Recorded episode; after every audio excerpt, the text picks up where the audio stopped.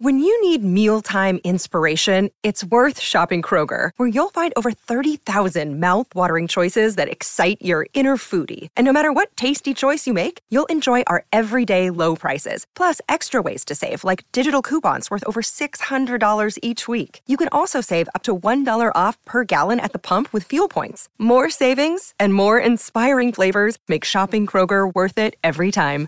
Kroger, fresh for everyone. Fuel restrictions apply. Another day is here, and you're ready for it. What to wear? Check. Breakfast, lunch, and dinner? Check. Planning for what's next and how to save for it? That's where Bank of America can help. For your financial to-dos, Bank of America has experts ready to help get you closer to your goals.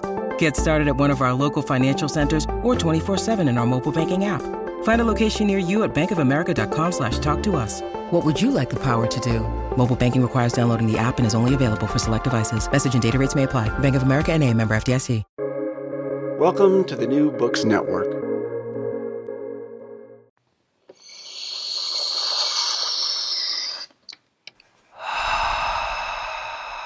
Hi. Theory.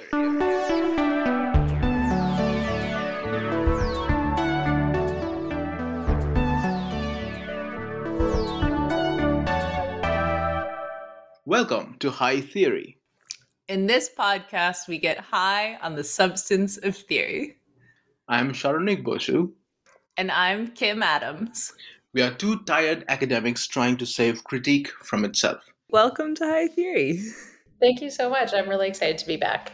Yeah, excited to have you back. So today I am talking with Pardis Dabashi about plot. Pardis, can I ask you to introduce yourself to our listeners?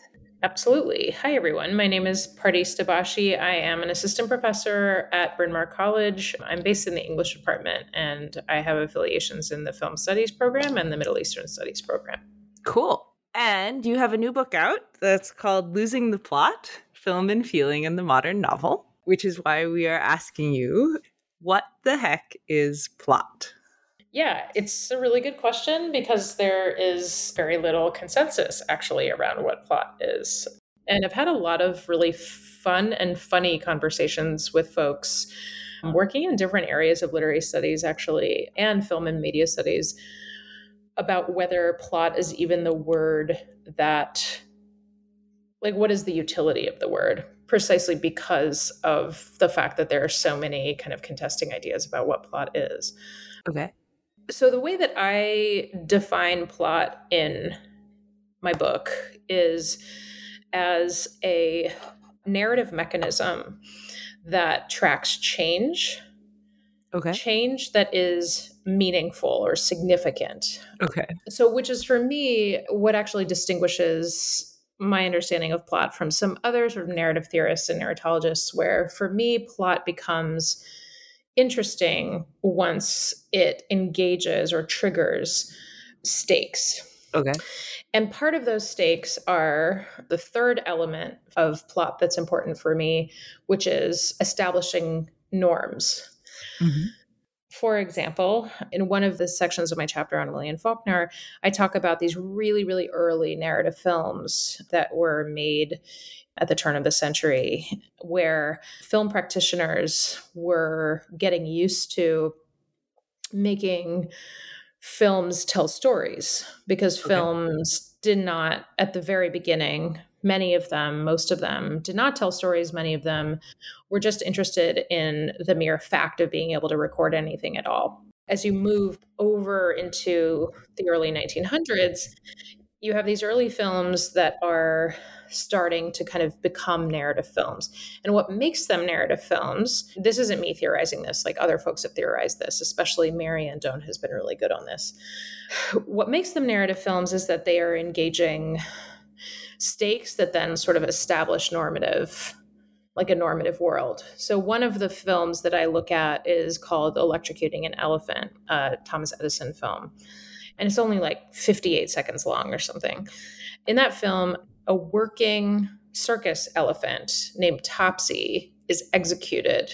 She's executed because she had been reportedly like very aggressive toward a number of the patrons of the circus. So in the film she gets executed and it's an economical example of how There's change over time. The elephant is alive, the elephant is dead.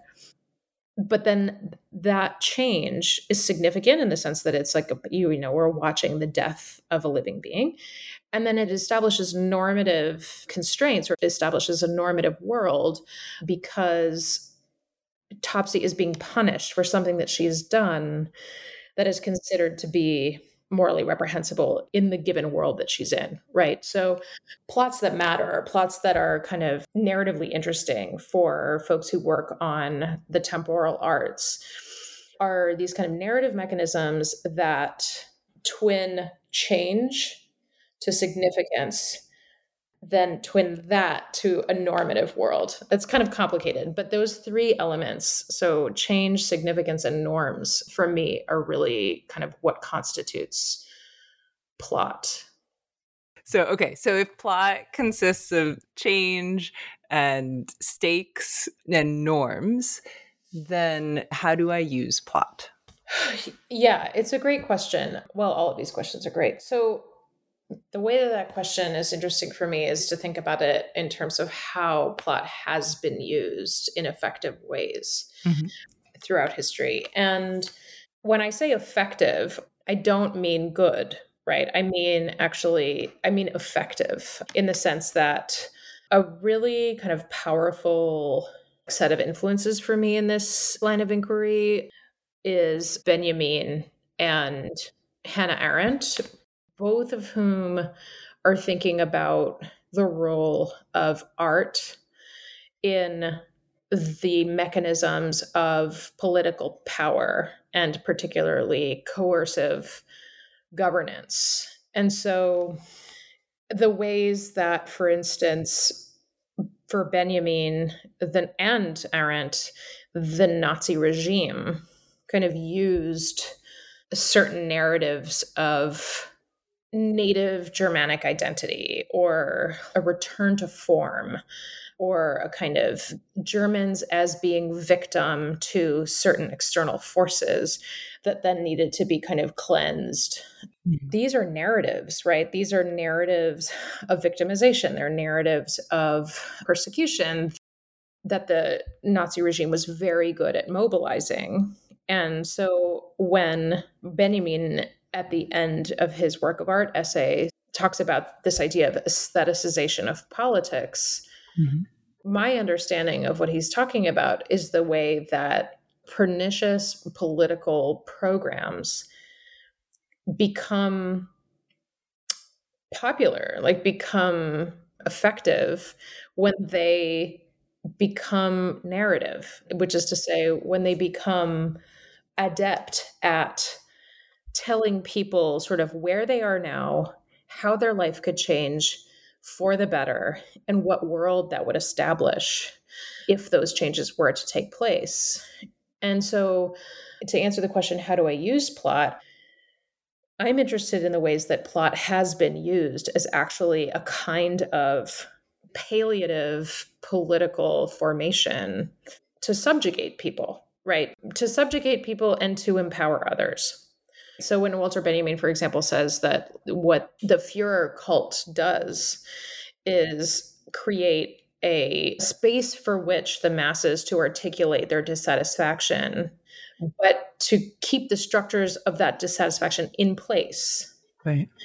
What he's naming is the role of human expressive culture in, on the one hand, like providing a platform for voicing the ways that one wishes the world were different and denying the kind of structural changes that would be needed in order to have those structures actually changed.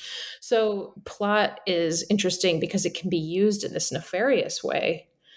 And the modernists that I'm interested in, like Nella Larsen, Djuna Barnes, and William Faulkner, they're very aware of the ways that modernist literature is responding to not just the sort of the rise of totalitarianism and fascism in the early 20th century, but also the realist novel, you know, and the ways that the realist novel was deploying, let's say, the marriage plot, the love plot, the historical plot as ways of papering over, normalizing various kinds of social and political inequality at the very least and like violence and unfreedom at most and wanting to challenge that the desire on the part of modernists to reject literary realism or what they understood literary realism to be it was in large part a refusal to kind of perpetuate those kinds of narratives Okay, so plot sounds pretty bad. I mean, yes, yes, plot sounds well. Yes, plot sounds bad in the way that I'm describing it, and yes, the story that I'm interested in telling is how plot for modernists is this bad thing mm-hmm. that they nevertheless can't get away from. Mm-hmm. Right, like that is, I think, what makes modernism interesting for me is that it's not a wholesale rejection of plot on the grounds that plot is this sort of like intrinsically conservative literary form that needs to be rejected. It's that even though plot has this potential and we can spot that potential, right? Like as critical subjects, we can spot that potential. We nevertheless reach for it. We nevertheless find solace in it. And that's actually, I think, you know, this gets to the third question. We can talk about this more at length there. Like, this gets to the kind of ambivalence that I think is at the center of what I'm trying to say in losing the plot, which is like, we can be aware, and this is a very Berlantian argument, like, we can be aware of all the ways that plot is this thing that has the potential to really mystify various kinds of political unfreedom and social unfreedom and still want it.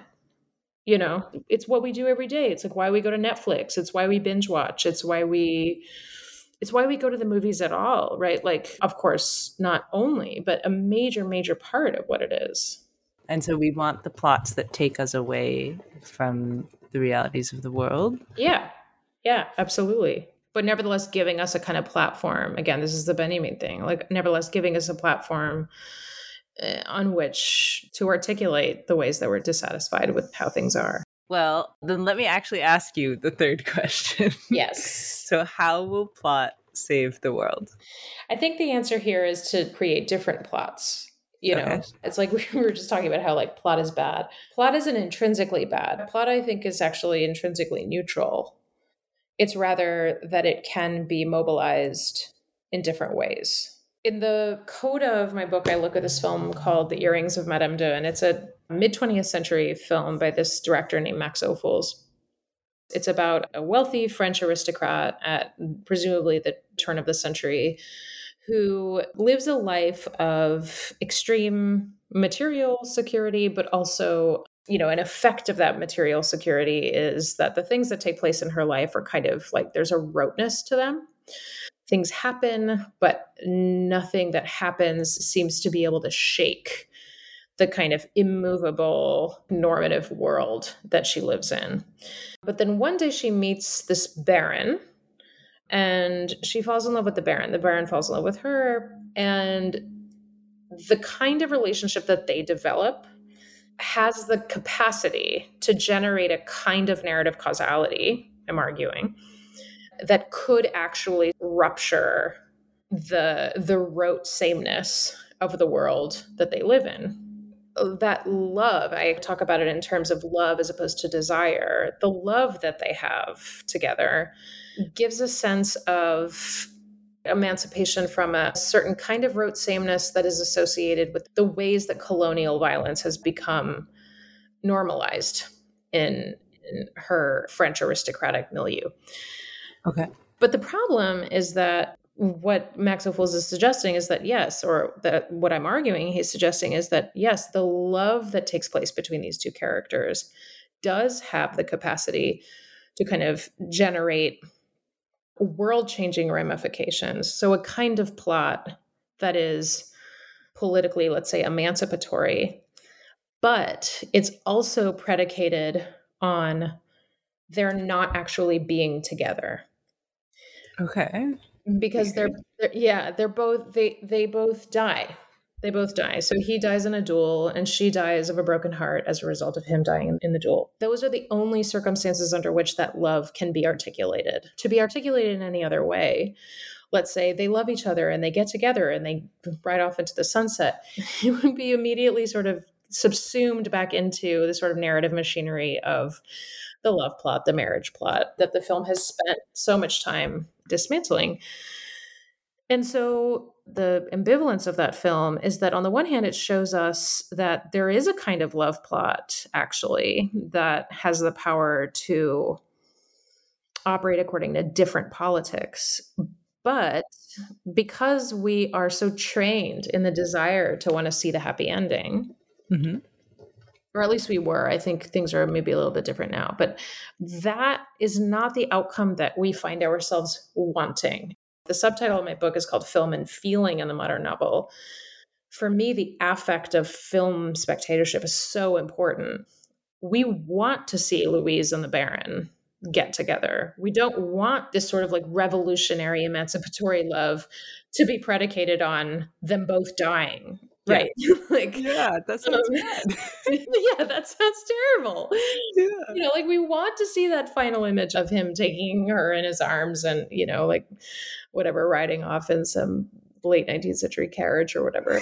Yeah and it's that kind of ambivalence of like okay like th- this is a different kind of plot here we are presented with a different kind of narrativity that's bent toward a more emancipatory politics mm-hmm. but i don't want it i want to see the you know like i want to yeah. see final image of the couple together like loving each other and finding some sort of other way to exist and so it's that kind of ambivalence that i think is not just something that i'm interested in, in my book but the thing that we have to reckon with if we are to sort of like generate new kinds of narratives, let's look at the kinds of narratives that we have in front of us that are bent toward radical violence and see how we might imagine alternative ones. And also like be honest with ourselves about our kind of romantic attachments to like narratives that are actually quite conservative Mm. We have to sort of like admit to that first before we can then move forward.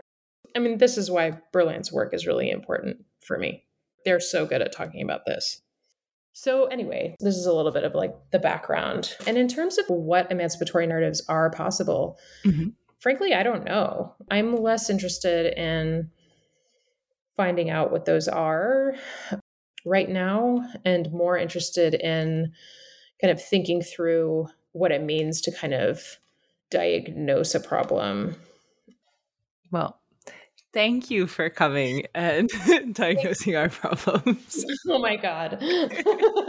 I'm a doctor, but not that kind of doctor. Indeed. Kim, thank you so much for having me. It's always such a pleasure to talk to you. You too. And thank you for listening to High Theory. If you like our podcast, please review and subscribe wherever you get your podcast fix. Owen Quinn composes our theme music, Saronik Bosu and Kim Adams edit our audio, and Saronik Bosu manages our social media. You can find High Theory on the New Books Network and also on hightheory.net. We hope you have a highly theoretical day.